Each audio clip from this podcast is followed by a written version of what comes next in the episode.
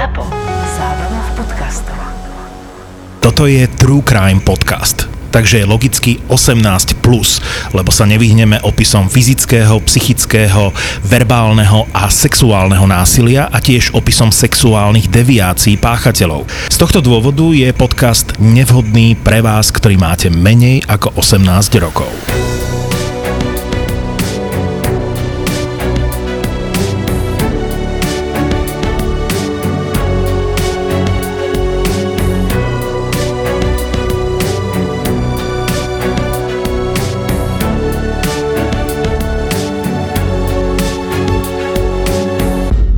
Ale ja som si spomenul na jeden prípad, ktorý sa skončil tým, že muž bol ochotný kvôli žene zabiť. To bol 30, vyše 30-ročný človek, ktorý nikdy nebol trestaný, ktorý žil normálnym spôsobom, doma sa staral o chorú matku, chodil do práce a on sa dal dokopy s takou uh, slečnou pochybnej povesti, e, závislou narkomankou, e, ktorá mala predtým priateľa, ktorý ju tlkol. Taký ten model normálny, mm-hmm. že narkomanka má niekoho, kto ju tlčie a ona chce z toho von a nemôže. A ona sa zoznámila s týmto našim e, milým pánom a on raz zažil, ako on ju napadol. A on si povedal, tento chlapec, lebo on ju veľmi lúbil, lebo ona v 30 neviem koľkých rokov bola jeho prvá žena, ona mala nejaký 21, 22. On si povedal, že on jej musí pomôcť. A ona ho vmanipulovala do toho, že oni ho spoločne zabijú. Že ona ho dovedie do pivnice, v tej pivnici bude on čakať so sekerou, on si pre istotu kúpil dve a flašku rumu a ona nejaké ťuťuli, muťuli tam slúbila tamtomu násilníkovi, že poď tuto bude dačo v pivnici a on už tam čakal s tými sekerami a on sa začal oháňať tými sekerami.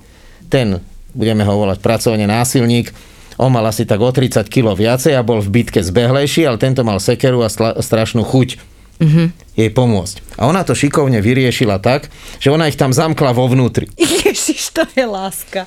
Ona ich zamkla vo vnútri a čakala, dokedy sa bude ozývať buchot. Že keď- jeden vylezie a toho bude milovať, hej? Áno. No a tento celý, lebo totiž to ona ušla von preto, lebo on jak sa oháňal to sekerou, tak aj ju sekol, tak usúdila, mm-hmm. že tam je to dosť nebezpečné, tak ich tam zamkla tak zvonku. Potom to otvorila, zhodnotila ten stav a zistila, že jej favorit zvíťazil v tomto súboji gladiátorov a oni ho potom napilili, dali ako do... Čo? Tak To- ho museli odnosiť. Ježiš. Mali malý kufor, oni nemali na to peniaze, aby si kupovali stále nejaké nové tašky nad, nadmerné. Oni ho dali do kufra? No do kufríka, taká men, menší Napilili kufrík. a do kufrík. A takto roznosili a potom ten botanik, čo sa motal pod mostom, čo skúmal tie rastlinky, že čo rastie pod mostom, tak tam našiel ten kus nohy. No a, A oni to porozdeľovali to telo, hej? Áno. Že na rôzne miesta. Áno, no ale tu je dôležité to, Fúch.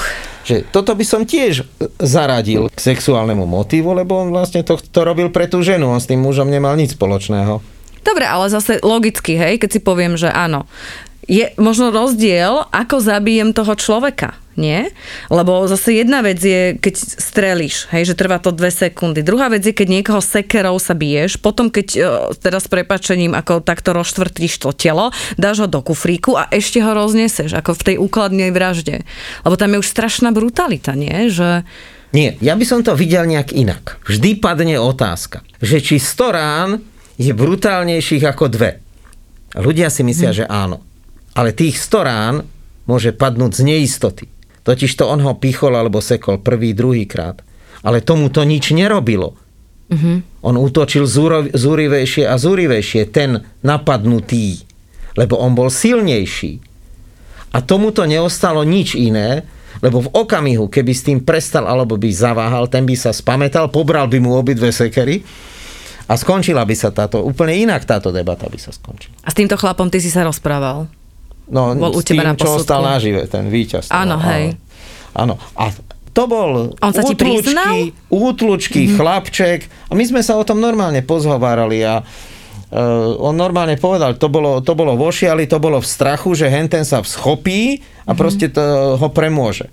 A on dovtedy sekal, kým nemal 100% istotu, že už nežije. A to je veľmi ťažko povedať. Že kedy ten človek už nežije, lebo t- tom šoku plus tá neodbornosť, jedno s druhým. A on sa s tebou normálne rozprával o tom, hej, že komunikoval. No jasné. Lebo sú niektorí takí, ktorí zatlkajú a niektorí zase A tam nebolo hej, čo že, zatlkať, Tam už to bolo, že jasné, hej. Áno, Je im to lúto?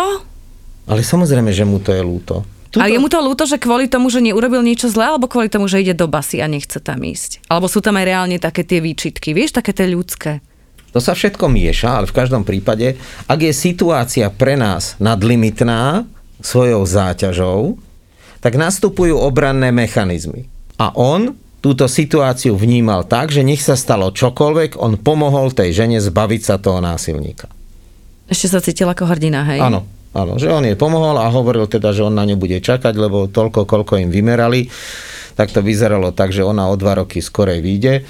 Po tých 20 rokoch sa spolu stretnú. Áno, že sa story. stretnú a že tam potom završia to svoje šťastie, ktoré sa začalo týmto spôsobom. Počúvate Profil zločinu s Kristínou Kebešovou. Profil zločinu s Kristínou Kebešovou. Okrem toho, že ty sa venuješ aj samozrejme pedofilom, tak sa venuješ aj vrahom a veľmi takýmto tvrdým, e, násilným trestným činnostiam, teda najhorším. Počkaj, u teba bol tiež, myslím, že Noro Mazánik, nie? Na vyšetrení. No To si jasné. Máme spoločných kamošov. No, To bol tiež taký prípad v podstate Andrejky, ktorú on brutálne zavraždil. A on mi písal listy, teda dostala som od neho niekoľko listov, kde stále tvrdil, že to nie je pravda a on nič také nespravil, ale len aby sme to tak ozrejmili, tak Andrejka bola mladá dievča, on s ňou išiel eh, na rande, nejaký čas si teda písali, dali si eh, vínko, všetko bolo fajn, začali trošičku tak koketovať. A Andrejka v istom okamihe povedala, Noro dosť, nejdem pokračovať. A on vtedy ju teda brutálne napadol, flašou uh, ju teda nejako fyzicky napadol, potom ju dobil a tou flašou ju v podstate znútra aj vaginálne, Áno. aj análne úplne rozsekal, ako s- veľmi to bolo strašné a ona myslím, že ešte 48 hodín alebo 24 vlastne zomierala. On bol u teba. On do dnešného dňa tvrdí, že to neurobil. Podľa čoho ty vieš, alebo ako ty vieš, áno, tento človek to spravil a bola tam veľmi veľká brutalita. Asi sa tak pýtam, prečo to spravil? Prečo niekto zabijem jedna vec. Ale prečo tak zneúctím tú ženu a mám tu potrebu ešte sexuálne zneúctiť a vyslovene rozsekať? Kvôli čomu? Čo som za Magora? Prvé, čo by som chcel uviezť na správnu mieru je to, že mojou úlohou nie je zistiť, či to niekto spravil a pravdu povediac, ja sa to nikdy ani poriadne nedozviem. Mojou úlohou je povedať, aký je ten človek a či to, čo spravil, zodpovedá očakávaniam od jeho osobnosti. Či je to v nejakom súlade, či to je psychologicky zmysluplné. Toto je mojou úlohou. Toto je pomôcka pre súd, ktorý v kontexte iných dôkazov to komplexne posúdi a povie, či ten človek je vinný alebo nevinný v zmysle tej obžaloby. Prečo Norbert Mázanik takto ju zneu, zneužil? Ty si mi vtedy, myslím, ho rozprával, že on chcel udierať, že toto ti vyšlo ako keby z toho posudku tvojho.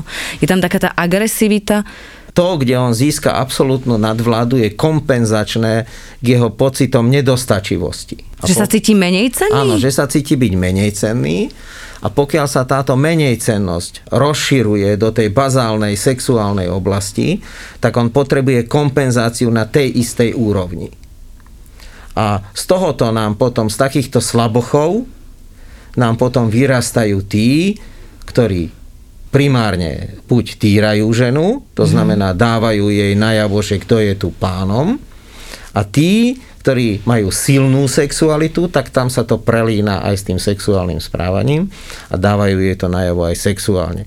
A pokiaľ je to patologických rozmerov, tak to smeruje až k niečomu takémuto. Čiže si chcem ako keby dokázať napríklad, že v detstve som sa cítil nedocenený alebo ma A to ponižovali. beží na nevedomej úrovni. uh-huh. a teraz tej žene chcem ublížiť. Áno, ale to beží na nevedomej úrovni. Tam len cítim pocit uspokojenia. A druhá- Oni nevedia, prečo ho cítia. A druhá vec je to, že môže ich aj vzrušovať to násilie? No, Pochopiteľne, to ide jedno s druhým. A tu by som chcel povedať jednu vec. Za sexuálne motivované násilné skutky považujeme len tie, kde sexualita je priamou súčasťou toho motivačného systému. To znamená, že keď ten chlapec, na ktorého si spomínam teraz, ktorý pri Seneckých jazerách e, znásilnil dievča a následne, keď ona sa mu začala vyhrážať, že ho udá na polícii, tak on ju zabil, rozbil jej kameňom hlavu, tak toto nie je sexuálne motivovaná vražda. Sexuálne motivované bolo to násilie, kde on dosiahol, čo chcel. Keby ona nehovorila, že e, ho udá, tak oni sa tam rozídu, on ju ešte chcel, tuším, zobrať, ju odprevadiť. Takže toto nie je sexuálne motivovaná vražda. Spomínaš si na nejakú sexuálne motivovanú vraždu? Mal si ich určite viacero takýchto vrahov u seba. U sexuálne motivovaných vražd treba rozlišovať, že či tá vražda, respektíve ten akt násilia prispieva k jeho uspokojeniu, alebo slúži k prekonaniu tej prekážky. To je opäť ďalšia dvojica na porovnanie. To znamená, že niekto je násilný až s následkom smrti preto, lebo chce vykonať ten akt, napríklad súlože s tou ženou, a niečo iné je, keď niekto potrebuje to násilie na to, aby sa vzrušil.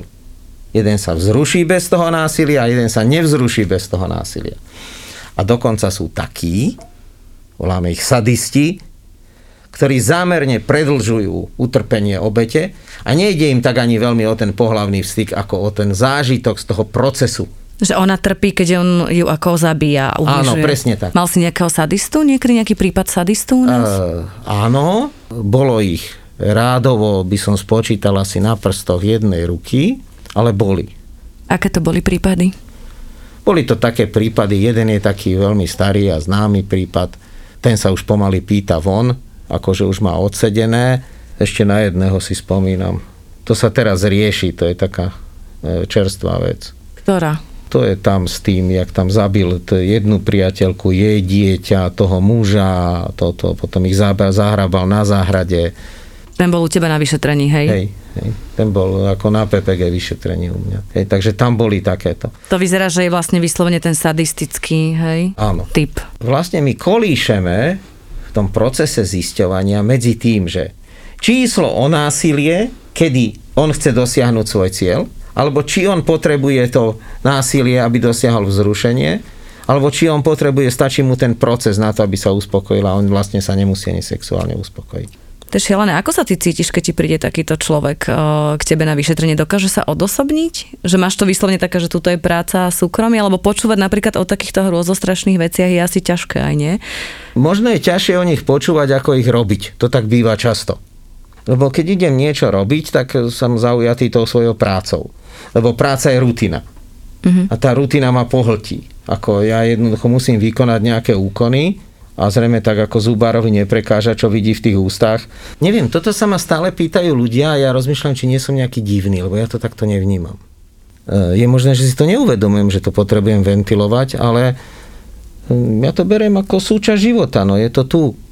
Asi keby sa ma to nejakým spôsobom dotýkalo, lebo napríklad čo sa týka tých detí, ľudia zvyknú reagovať veľmi citlivo na tieto témy vidím na nich, akí sú rozrušení, keď sa niečo takéto hovorí. U mňa je to tak, že, že asi si je treba zachovať chladnú hlavu pri tom, keď to robím, lebo vlastne keby sa tí hasiči ako si znervozňovali nad tým, že ako vyzerá ten zhorený človek, tak tí ostatní by im asi pohoreli, takže asi aj hasiča nemôže robiť každý.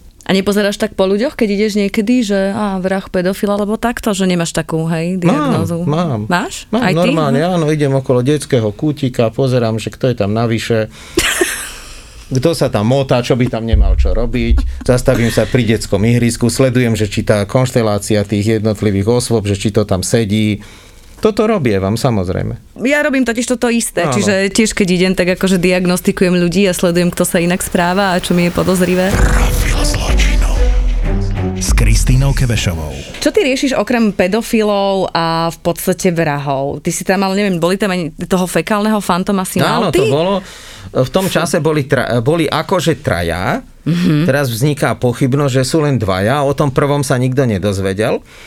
A to bol taký jeden študent vysokej školy, ktorý prišiel k dáme odzadu, to si vyhliadol a tá dáma potom za chvíľu cítila, ako je niečo teplé steká Oh. Po nohách vzadu.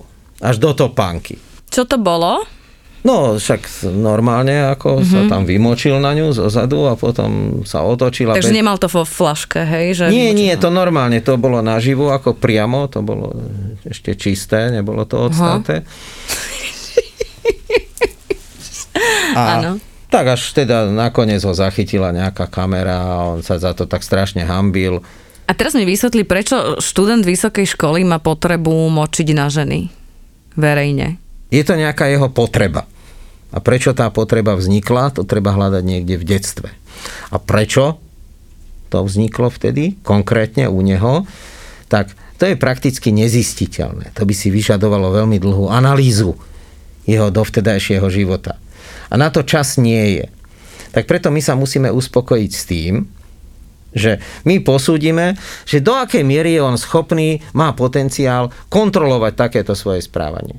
A u teba bol na vyšetrení, U mňa bol hej? na vyšetrení a v podstate to bol sociálne prispôsobený chalanisko, ktorý chodil na vysokú školu, nekradol. Normálne milý, slušný, že by si v živote milý, nepovedal, že všetko- tento ťa ocíka v MHD. Močil, áno, akurát močil na tie ženy. A u neho nie je dôvod si myslieť, že on môže byť nejakým významne závažným spôsobom nebezpečný pre túto spoločnosť. Pretože on to môže kontrolovať a on keď bude disciplinovaný a zacíti takéto nutkanie, tak môže navštíviť odborníka, Mhm. mm-hmm. môže sa s ním poradiť a môže túto svoju tenziu znížiť. Bol za to odsudený on? Bol či- za to odsudený, neviem ako. Ale lebo- ako dohľad si mu tu nenariadil, hej, že len by mal teda, keď má... On bol tam nejaký dohľad psychiatrom nariadený, to znamená, že on možno zašiel niekde do nejakej ambulancie, ale podľa mňa on keď tam nič nepácha, tak Ale nevieme, prečo to robil, že tam môže byť veľa tých aspektov. tam môže byť veľa tých aspektov, ale v každom prípade je prirodzené pre muža, že sa snaží o kontakt so ženou.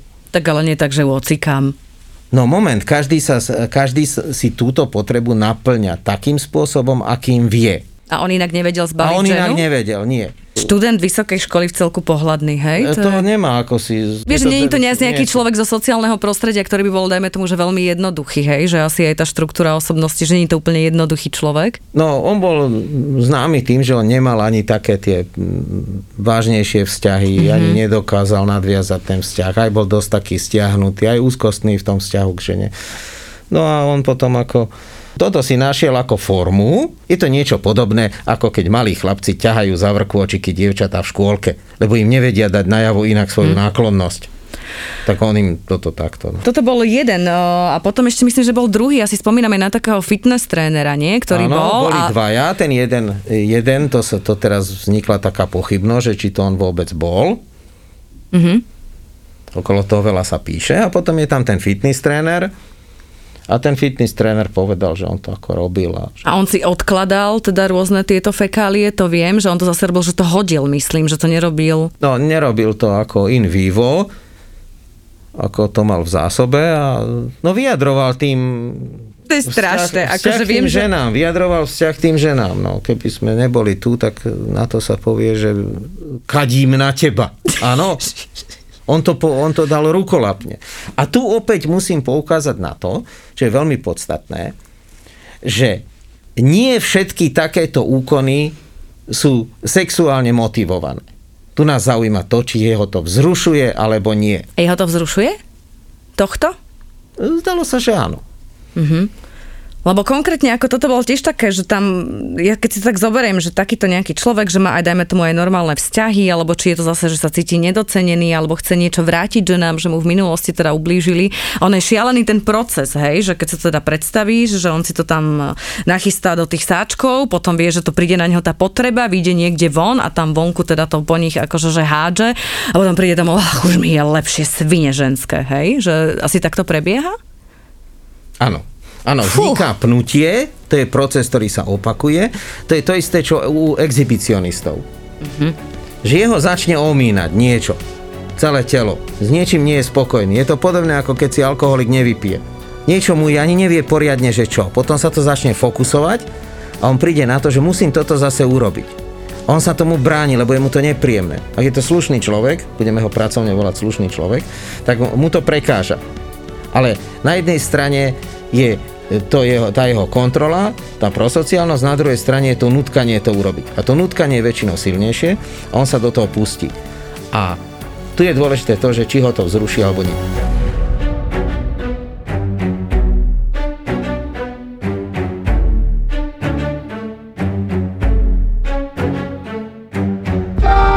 Prvý taxikár ma zobral, ja som nastúpil, no, že ty si tu asi prvýkrát, že áno, keď pôjdeme, aj keď nás zastavia policajti, ja poviem, kedy budeš otvárať. Na druhý deň vystrelali policajnú stanicu. Ty kokšo, tak toto je aký príbeh iné? akože, to čo si všetko dal? A Int povie, this is not my problem, my friend. This is not my problem.